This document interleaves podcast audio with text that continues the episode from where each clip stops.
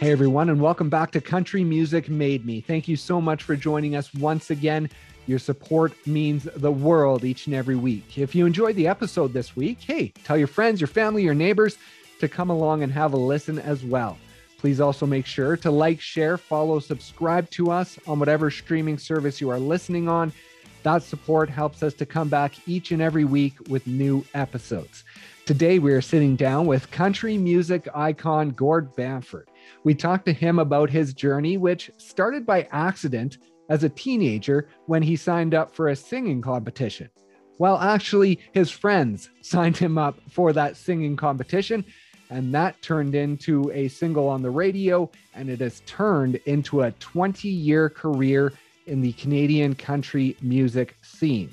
Now, he continues to release music that is making an impact. Earlier this year, he released his 10th studio album, Diamonds in a Whiskey Glass. We talked to him about that and his entire journey. So please enjoy our conversation with Gord Bamford.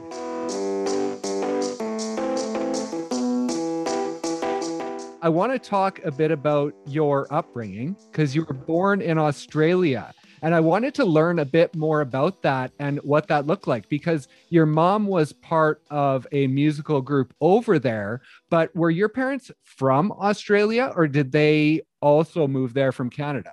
So, good question. I get this quite a bit. So, no, my mom's from Alberta. My, my mom's Canadian. And then I guess when she was younger, went to Australia, got married to an Aussie guy, and my dad, obviously. And, um, you know, at a young age, they divorced when I was five. So we come back to come back to Alberta and I was raised, um, you know, in Alberta with my mom got remarried to, to, a great guy and, and all her brothers and sisters were farmers or school teachers. So I, I was raised, you know, in the Western heritage and, and grew up there on, on a farm. And, um, you know, since I guess the last six years, kind of reconnected with my dad. I've been touring in Australia a bit and, uh, and really had no connection with him till then. Um, oh, wow.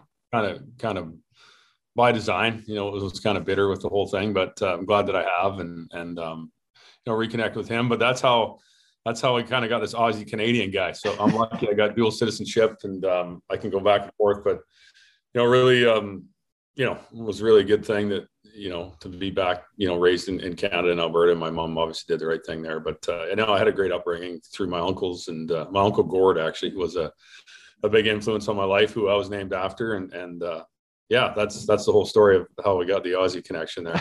and I have to ask, you came over when you were five, so you were talking by the time you came to Canada. Were you developing an Aussie accent when you were young at all? Do you know?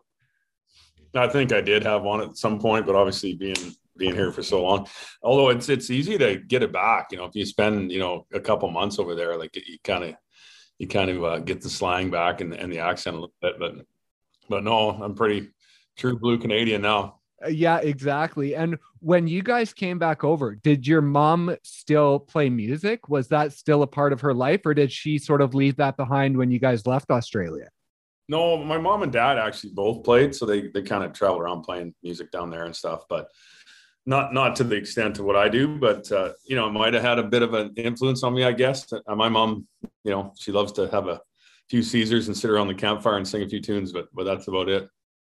And so for you growing up, you were more a sports guy, right? You were sort of into baseball. And at one point, that was a route that you were possibly looking to take. Yeah. I mean, that was kind of my goal in life. I, I played high end baseball. I ended up playing uh, some pro ball out of high school. I, I went to Australia, actually played over there and um, oh, okay.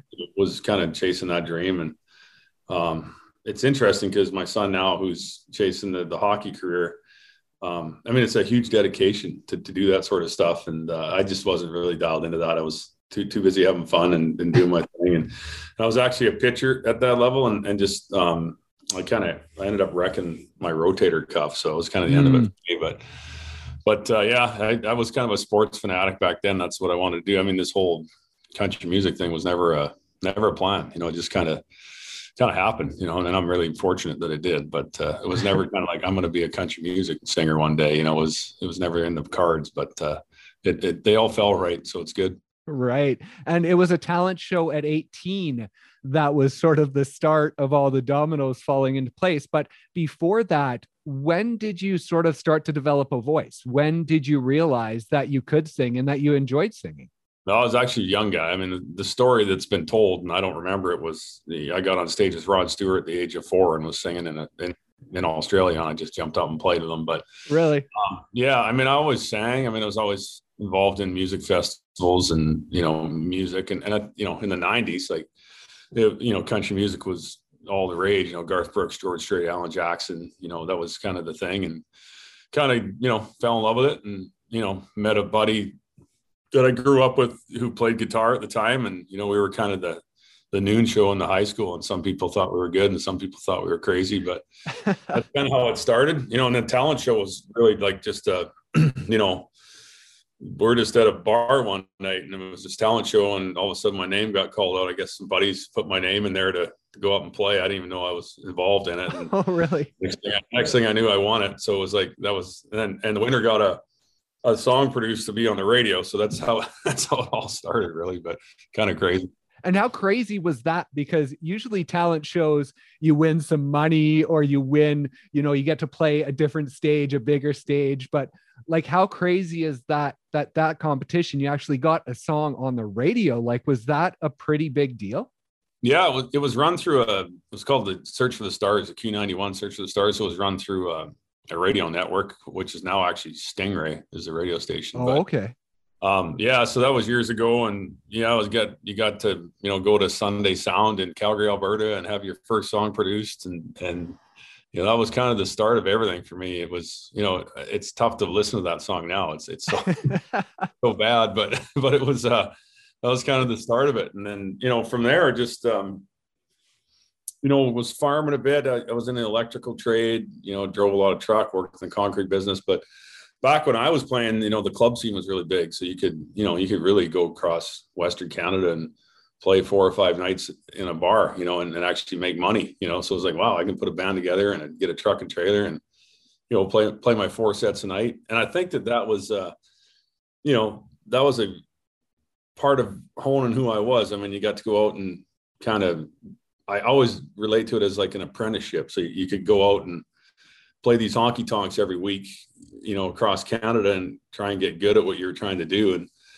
you know, they don't have that now, which is unfortunate. But I think back in the day for guys like me, that really developed, you know, the show side of what I do and, and, you know, being comfortable in front of people and playing music. And so I was really lucky that way to have, have that avenue to go down. And, um, and it was a lot of fun too, man. We, we had a lot of good times, but, you know those road hours are priceless you know getting out there and and honing your skill. And you know back then that's what you did. So you know it's so different today but i, I think that was a, a big part of the the building process behind who i am for sure. Right. And is that one of the reasons that you still like to go into those smaller communities and play those kinds of shows? Because that's what you're known for right? Giving those communities that wouldn't normally have those shows that opportunity yeah, I think for sure it probably has a, you know, it probably makes sense that I did that then and I do that now, but I actually just really enjoy it. You know, I, I like these small town shows. Um, you know, with our foundation being so prominent and raising so much money for kids and community and, and people in Canada, you know, all these little towns are always looking for fundraisers too. So, you know, we we now have a program where you know, we basically go in and play for the door and they take the bar or they have a silent auction or, you know, it's just kind of a give back process that, that we do that's kind of been instilled into what I do and, and my whole career. So it's, uh, you know, it's a lot of fun. And, and actually we're setting up to do a whole bunch of them this fall now that COVID's kind of letting loose here in, in some areas. So right. It's, um, it's good. It, it's, uh, you know, it's a little more intimate. And, and I think that people, you know, I guess with where I've been able to get in my career, kind of can't believe that man you're coming into small town bashaw to play. I'm like yeah i am you know we're going to raise some money for your community. And you know i think that's my fan base too. It's kind of my wheelhouse and, and those are my people. So it's um yeah I, I, enjoy it. And and at the end of the day it's just about making a living and, and doing the right things and and giving back. And you know those are where your country fans are. They're in those little small communities. They'll come to the city but if you go to them it's even better.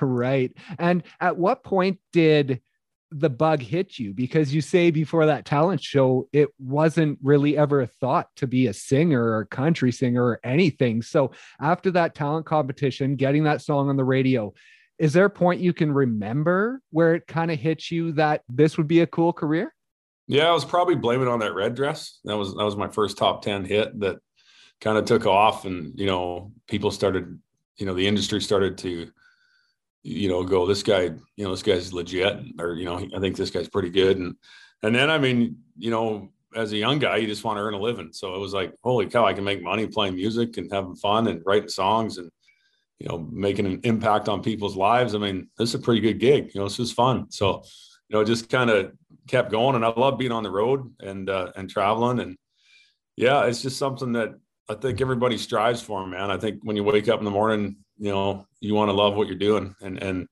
you know, the music business has kind of, you know, paved the path for me and my family and, you know, has give us a great livelihood. So, you know, it's something that you know I, I, really enjoy and, and and I'm and I seem to be good at it and it, it makes you know it's it's kind of paying the bills and it, it's it's really what it is so it's uh it's always nice to you know like I said wake up in the morning and enjoy what you do so I, I can't see myself doing anything different really and you say blame it on the red dress was sort of that moment and it's funny because your debut album your self-released album was at the beginning of 2001 and then Blame It on the Red Dress was your album that you released in 2007. So it took sort of that long for you to realize, right? Yeah, I think it's just the process. I mean, and, and I don't think it's any different today. I mean, you can have, you know, a couple hits out there, but it takes a, you know, it takes a lot of years to build a fan base and, and to build, you know, a revenue stream that you can support a family on. And, you know, when you talk about blaming on that red dress, that was seven years after I started, you know, and that was kind of the, that was kind of the staple and the start of, you know, where I'm at today. And, you know, that song we still play every night, you know, and people love it. So, you know, it was a, it was a great song and, and, you know, a song that impacted people. So then, then again, it comes down to that, right? The, the best song wins. And, and that was one of them. So it was, uh, it was definitely a big part of who I am.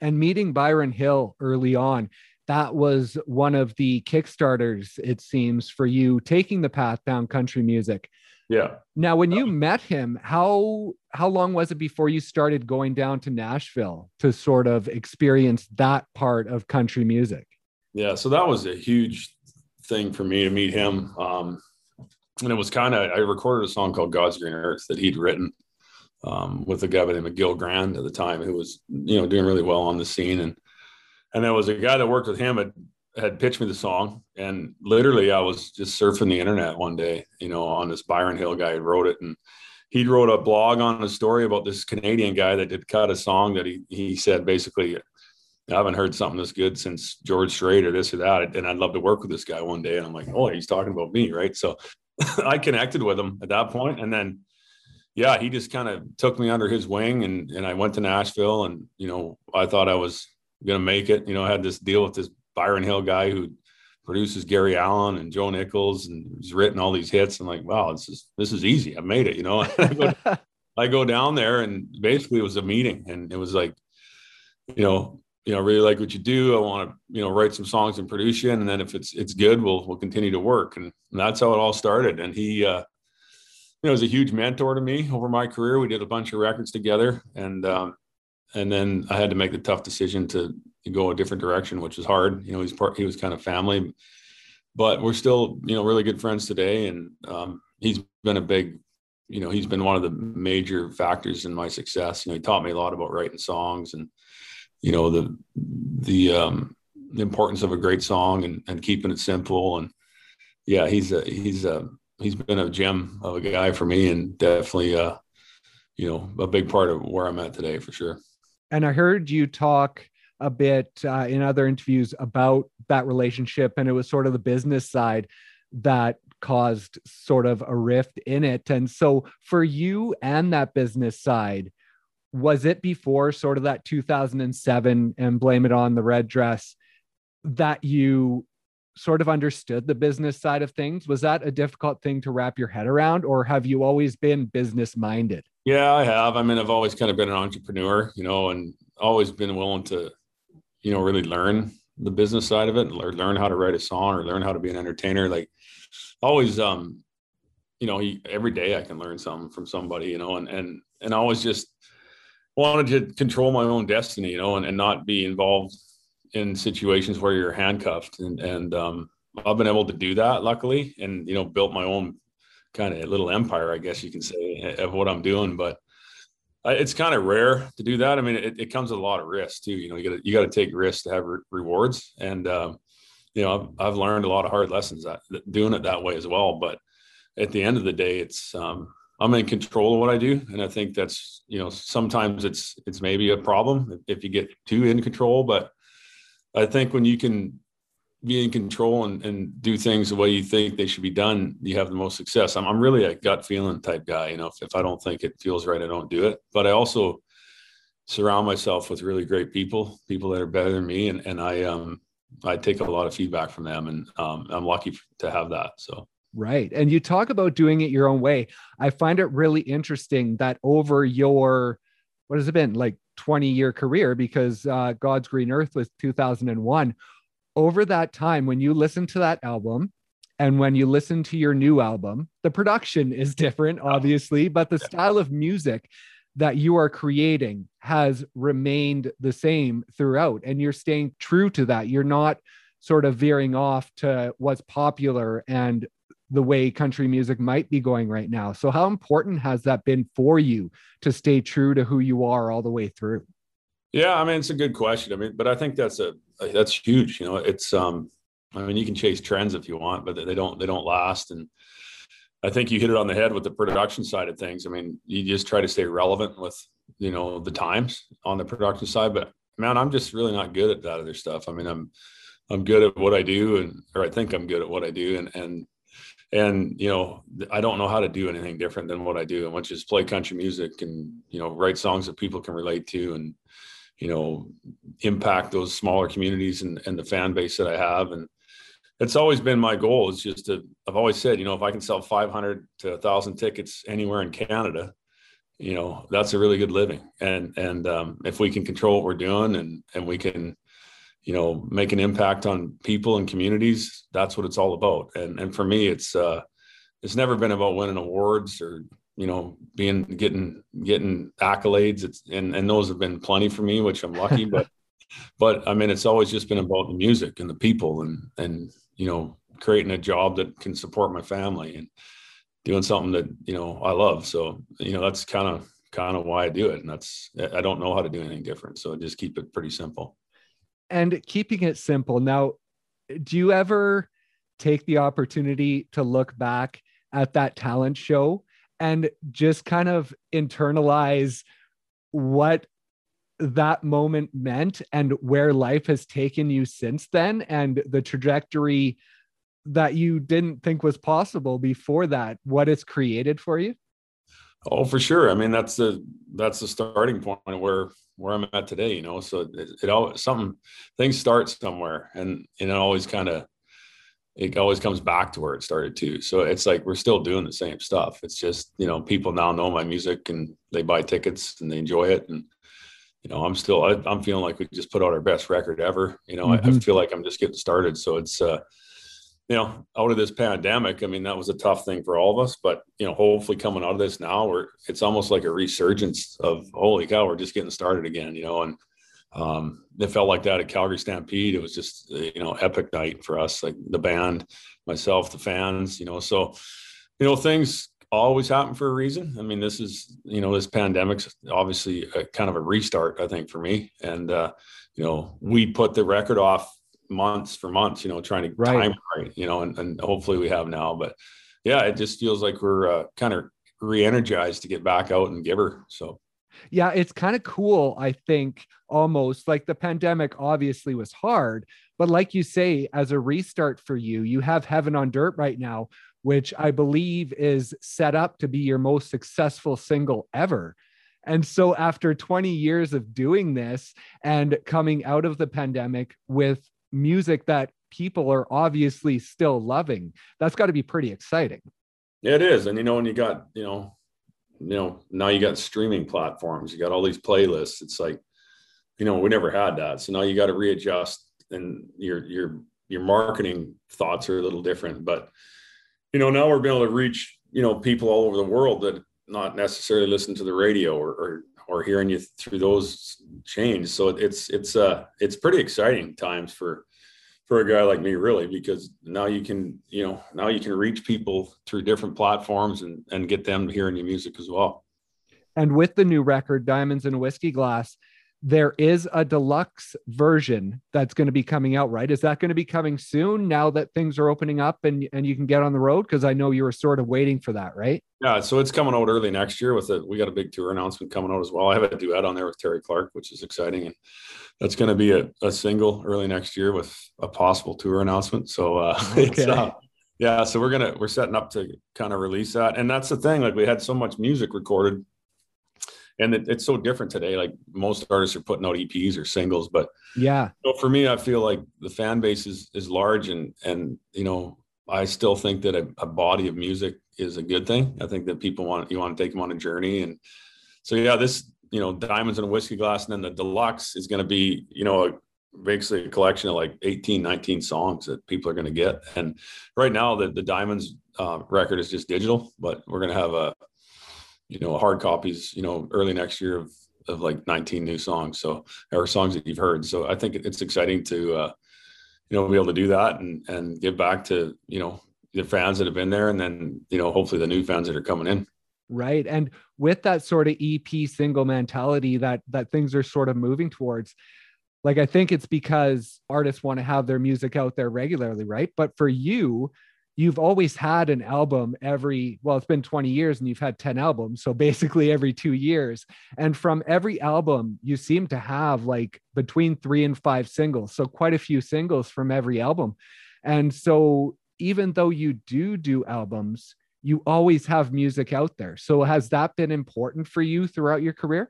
Yeah i think it's really important. I think that you know people remember you for your next song. I mean if you're lucky you have a song like Postcard from Pasadena that they all want to hear and you don't really like to play anymore, but they want to hear it. it's like, uh, I think um, new music is, is always relevant. And I think that staying relevant, even after a career like mine is important, you know, that there's so many great artists that are coming up behind you that, that keep you on your toes and you have to, uh, you got to stay competitive. You know, you can't just go away. So it's, uh, you know whether they go number one or number five or top 10 or they're you know or they're top 20 or or they're just relevant to people is is something that is important. And you know again keying into the the best song wins. You know I, I write a lot of songs but i'm always looking for the best song. Like dive bar was a tebe right you know number mm-hmm. one song. I mean i'm just looking to put out the best stuff that can impact my fan base. And you know it doesn't matter if i write them or, or don't write them and i just think it's staying relevant in in the times and that's what I was going to ask you about Heaven on Dirt, because that's a song that you didn't write, but it's a very personal song for you that when you listen to it, you would expect that you wrote it because it's just yeah. so personal. And so, especially with that song, how do you feel when you get that demo for a song like that that speaks to you so profoundly? Well, that's a song. So I I own a publishing company. So I had a guy like Buddy Owens who I write a lot of my stuff with. Um, was signed to that company for a number of years. So those songs, he would turn in all those songs, and I and I would have I would own those songs, and um, that's a song I've had for about five years now. So oh I've wow! I've been kind of sitting on that song, knowing that it was. And we pitched it around. To, it was actually written for a pitch to Blake Shelton, so we pitched it to him, and you know he sat on it for a bit, and didn't cut it, and and um, you know just kind of come back. I'm I'm pretty good at remembering songs that'll really work for me, and I'll, and I'll dig into those catalogs and and go back and, and get them and that was one of them. So it was, uh, it just worked out that it kind of made sense in the times that we're in, but it was not, a, that was not the strategy on it. I just thought it was a great song. And like you said, it was really fit for me. So yeah, it's, it's doing great things. The numbers on it are huge, but again, it's not, you know, it's not blowing up the radio charts at, at the moment. I think it's top 20, but it's sure impacting people and, and our streaming numbers are huge. And, and, uh, and that's the coolest thing about the, where we're at today with technology and what's going on. I mean, you can these numbers are real. So those are people that want to hear it. So it's not so much driven by radio anymore. I mean, you, you can chase that number one, which, you know, people want to do, but mm-hmm. um, it's, it's so unique to be able to have different platforms to uh, get your music out there and, and you can, you know, you got analytics on it. You can see the numbers. I mean, so yeah, it's, it's numbers are massive on that song and it's just continuing to, to rise. And it's just a, you know, song that I thought would work, you know, five years ago. And here it is now. And another song on the album that is doing well in your home country of Australia is Marry Me Again. was that song written with your wife in mind or does it just come across like that? Yeah, I mean, it was actually it was a CCMA awards gala a few years ago, and they inducted a guy by the name of Harvey Gold into the Hall of Fame, and you know he got up and gave, gave this great speech, and at the end of the speech, he said, "My wife's here tonight," and you know he was celebrating you know his successes, and he said, "I can't wait. You know, we're going to Mexico. I can't wait to take my wife to Mexico." And he said, "I just want to ask you one thing." He said, "You know, would you marry me again?" And I'm like, you know, man, what a great song title. So I threw that in my phone and, and, you know, down the road, um, it's a great question. I think people, you know, after lots of years of marriage would, would look back and go like, you know, back when we started, it was, you know, pretty cool. You know, it was pretty easy and, and it's gotten harder and harder and, and you're still the, the best person in my life. But, you know, the question is like, would you do it again? Would you marry me again? You know, so it was kind of a, you know, it came through that you know speech from a guy at a, at a gala who I don't know, but you know the idea was pretty cool and it's really taken off in Australia. You know, I think it's a question that you know a lot of people would probably ask their spouses and seem to impact over there. So that's good. And speaking of your marriage, I wanted to hear the story of when you moved back from Nashville to Alberta and you purchased some land without your wife knowing that you were purchasing it. So tell me about that story.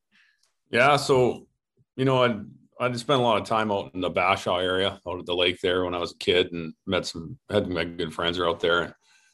You know, a couple buddies of mine had gone on into oil businesses and done really well, and sold their companies, and you know went back to their grassroots, bought this uh, you know piece of land out on the lake, and now just back hanging out, and they were developing it, and basically we're out on the boat fishing. They're like, man, you should live here. Like, I'm like, ah, we can't, we're not going to live here. And it's nice and all that. But, you know, we want you here. We'll, you know, we'll, we'll give you a great deal on this lakefront property. We just want you in this community. And, you know, by the end of the boat trip and a few beers later, I bought this land. So it was like, there was, I went home and I told my wife we're moving to Bashaw and she was like, are you kidding me? I'm like, no, it's going to be great. And, and anyways, it's worked out. She, they love it there. The, this school small, the kids have done good. And, we love it out there. It's called Pelican View Estates. It's really, the you know, really booming out there right now. It's developing, uh, you know, very fast, and it's just a great spot to raise your family. So it worked out really good. and how many years did you live in Nashville for? Almost three. We're down there. Um, I mainly went down there to be writing songs more. I was there so much that I thought that be better to all, all be there, but you know, worked out that it wasn't. You know, I just think that you know, raising kids in Canada is, is where we think we should raise our kids, and, and we moved back home, and uh, that's been the right choice for us. You know, it's we love it, and you know, I, I love Nashville. My wife and I would probably retire down there, but uh, it wasn't a place for us to raise our family, which is is the most important thing to me. And you know, the kids wanted to come back, so so we came back. And I heard you talk about sort of fifty being the point where you might look at a farewell tour. And so when you look at that, as an artist, first of all, how does it feel to be an artist who has enough enough success to have a farewell tour, to think about having a farewell tour? Yeah, I think when you talk about a farewell tour, I mean, it's more like you're not going to play as much. You're not going to be on the road all the time. You're going to spend more time with your family and your kids and your wife. But I mean, at some point, it'll happen, you know. But you know, we've lost a year and a half now. So it's right. like, you know, you want to go, you know, there, there's always a goal that I set for myself or, or a, whatever amount of revenue that you need to kind of semi-retire. Mm-hmm. You know, it's kind of kind of where it is. But I think when you're a musician, you play music and you impact people's lives, you never, you never, you never retire from it. But that's still my goal. I, th- I think, uh, you know, slowing down at 50 for me would be good. I still, I feel younger than I've ever been. You know, you know, I'm in better shape than I've ever been. I mean, I, you know, there's this time in your life where you kind of you get you peak and you think you're done, and then there's another time where it's like, hey, I think I got another ten years of doing this because I love it. And right, I kind of feel like that right now. So you never know. You you you can't really put a, a time limit on what what I do. I mean, it's you know, as long as the people still love the music, they're going to buy tickets. They'll probably keep playing, but I'm not sure at what pace. But for the next few years, they're going to be giving her Right. And I heard you talk about your daughter Paisley. Is she moving towards a career in country music? Yeah, she wants to. You know, we've been cutting some songs on her. Um, she's very gifted. You know, she's just got that tone that you can't teach, and you know, she's playing her guitar and coming up with ideas. But but right now she's just being a kid, and I think that's important to play ball and volleyball and go to school. And I think getting her into the business too early is a mistake. But she's lucky because she can dabble in it. Like she can jump on stage and play a couple songs in front of a few thousand people, and you know really hone her hone her skill. And kind of like what I was talking about, you know, with the bar scene back in the day. Now she can come out with dad and experience, you know, the whole side of it and make sure she likes it. But you know, yeah, it's all indications are she wants to be in the business, and um, you know, she's very driven girl. So if she wants to, we'll support her, and obviously have channels that we can, you know, fast track some stuff and and help her out. And uh, she's very good. So we'll see what happens, but um, definitely we'll support that if she wants to pursue it. And you said you wouldn't want to manage her because she's family, but you will support her. But as far as the management side goes, I know you do a lot of that for yourself right now. And so when the music starts to slow down, do you see yourself maybe moving more into the management side and um, supporting Canadian talent coming up? I, you know, definitely. Her little sister says she's the manager, so I, she's got that role. But uh, uh, I think so. I mean, I mean, managing an artist is almost harder than being the artist. It, it's a lot of work, but uh, I mean, it's um, it's something that I'll probably move into down the road. Obviously, probably more on a consulting basis, like especially with Paisley and, and what she does, and maybe more of a mentor side of things. But you know, I'm not sure about that. I, I like to I like producing records. I've, I've, started producing some stuff on this girl in Ontario, Danielle Bergeau is her name, and oh, okay. she's great. You know, I'm just so I think maybe the producing side of stuff would be the first thing I get into, but. And I've been asked to produce a lot of records, but to be honest with you, I, I need to be passionate about what I'm what I'm doing. And mm-hmm. you know, there's the producer side of things, but then you always want to, you know, take that artist to the next level too. So you want to be able to help them, and and you have to have the time to do that. So I think moving on down the road when I'm, you know, taking some time away from touring and and not being so busy, I, I think I can see myself dabbling in maybe the management side, but probably more on the you know more, more on the song side. You know, finding the great songs, producing the records, and and helping artists, you know, get going, kind of like Byron did for me. So I see myself doing more of that. And on the performing side, after a year and a half away, you have played some shows. Calgary Stampede was the biggest one. Now, was that a good indication? Because I've talked to some people and I've said, after a year and a half, wouldn't it be just the worst feeling to get on stage and be like, oh, I don't kind of, I don't really enjoy this anymore after that break, you know, realizing that maybe this isn't what I want to do. So for you getting back on that stage, was it just that reassurance of how much you love to do it? I think for all of us, like it was a, pretty epic night there in Calgary. You know, it was, they always put me on the last Sunday, which is kind of a hit and miss, you know, right or not, but it was packed and yeah, everybody was excited to be out there and play, and and it was fun. I think on the other side of it, like I feel sorry for some of these new artists that have that were just coming out, you know, at that time and having a couple hits and and their momentum, you know, right being right there to to break, and then all of a sudden not being able to go out and connect with people. And I feel bad for some of those acts that, you know, it's spent all that time getting to a point where here it's finally going to take off, and then having to take this, you know, unexpected break, but hopefully they can they can rebound. But for me, it was I was lucky because I had this fan base of people, and it was almost like it was, a, you know, you talk about sitting the market out and and you know keeping people hungry for for coming back to your shows. It was it was like a, you know, it happened because it had because it happened for everybody. So it was almost like a resurgence for us to go back out and play again. And it was like, man, we can't wait to see this guy again. So it was it actually kind of worked, you know, other than we couldn't leave our houses and we weren't making revenue. It was kind of an, I'll say a nice break. It, wasn't nice, but it, it, it kind of worked out for me. And how difficult was that break on you as sort of the business manager for yourself? And I know you have your band, and over the past year, the band has changed out some members because of COVID. How difficult was that for you just sort of sitting there and seeing your band and not being able to support them by having them out on tour?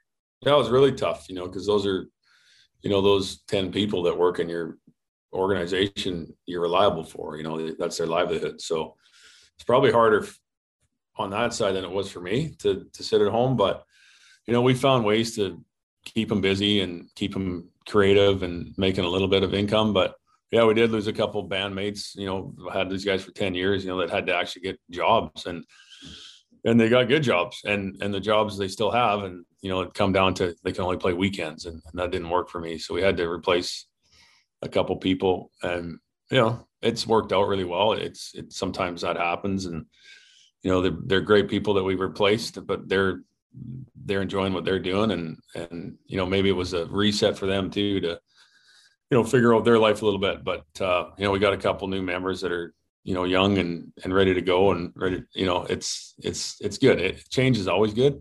Sometimes change happens um, on its own which is what the pandemic has has made made happen for for a couple of the bandmates but you know we're sad they're they're not part of it but we're also you know happy to move forward with the new bandmates that are in the band and you know our, our band's pretty tight knit team. You know they've been around for a long time and um, I think that's a testament to how we treat them and, and how our organization works. And we, we did our best to make sure they were taken care of in the pandemic. And um, yeah, it's, it's good. Coming out of it's going to be fine. And what was it like being back on the bus? What did the body think of that? Well, the bus didn't break down, so we are worried about it sitting for 18 months. But uh, yeah, it was great, man. It was just uh, it was a pretty special night there in Calgary. I think you know everybody was kind of relieved to be playing to people, not cars honking horns, and, and uh, it was uh, was awesome. And now it's just it's like this energizer bunny. You know, we're just ready to go again. It's it's it's it's been a nice reset, to be honest with you. And so, when can we expect the announcement of the new music and the tour? Yeah, pretty quick. We got a small town Western Canada type.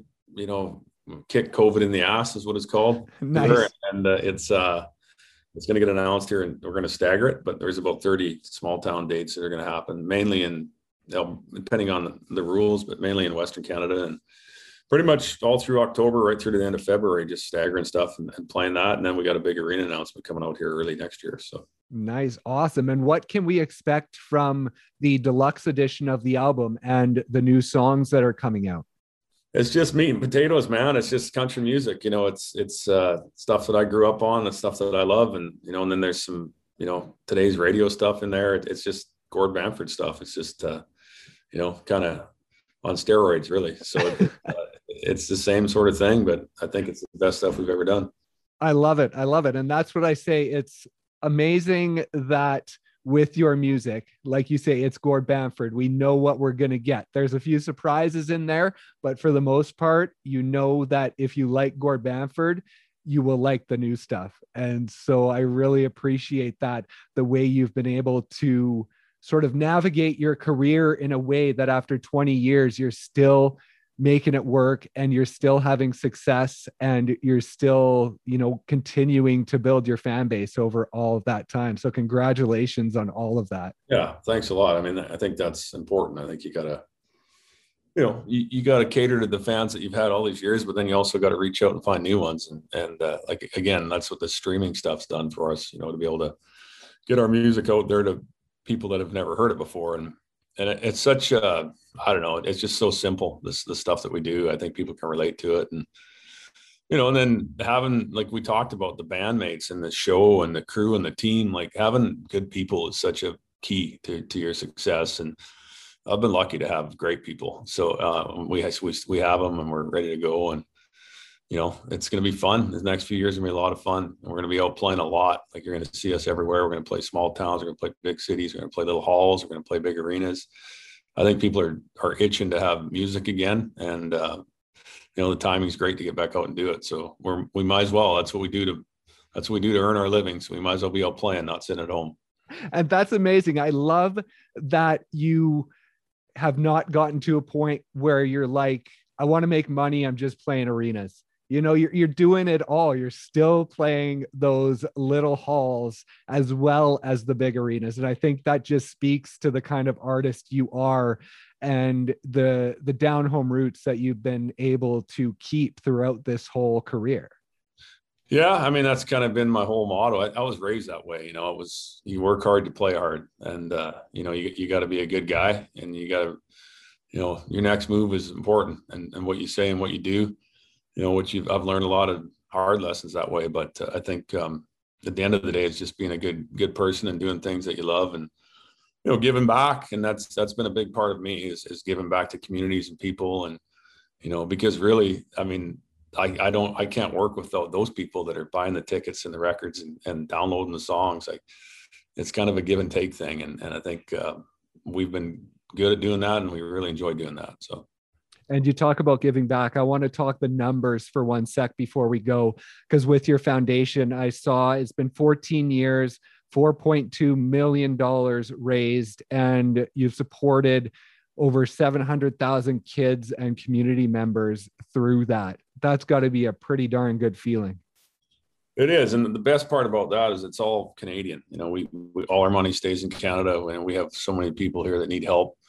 You know, I appreciate all the efforts that happen outside of Canada that people do, but I mean, it's important to me as a Canadian to give back to our own people, and uh, you know, it's mainly driven through the youth or the children's hospitals and kids, and you know, as you grow up and have a family and you do things in life, you know, your you know your um, motives change a bit, you, your priorities are different, and you know the next generation of the kids that are coming up are our next generation of hopefully superstars out there. So you know you just try and give back to that and and be involved in communities and and with people. And it just kind of makes sense to do all that stuff you know and and it's also something that I love to do. So it's it's I'm most passionate about that. And yeah the foundation's just been a massive you know thing for us. It's kind of gone to places that you know we never dreamed of. And it's just uh we're building more and more of it. Like we're expanding our golf tournament now. We're doing different things, and yeah, we get, again just great people working in that organization, which make it all happen.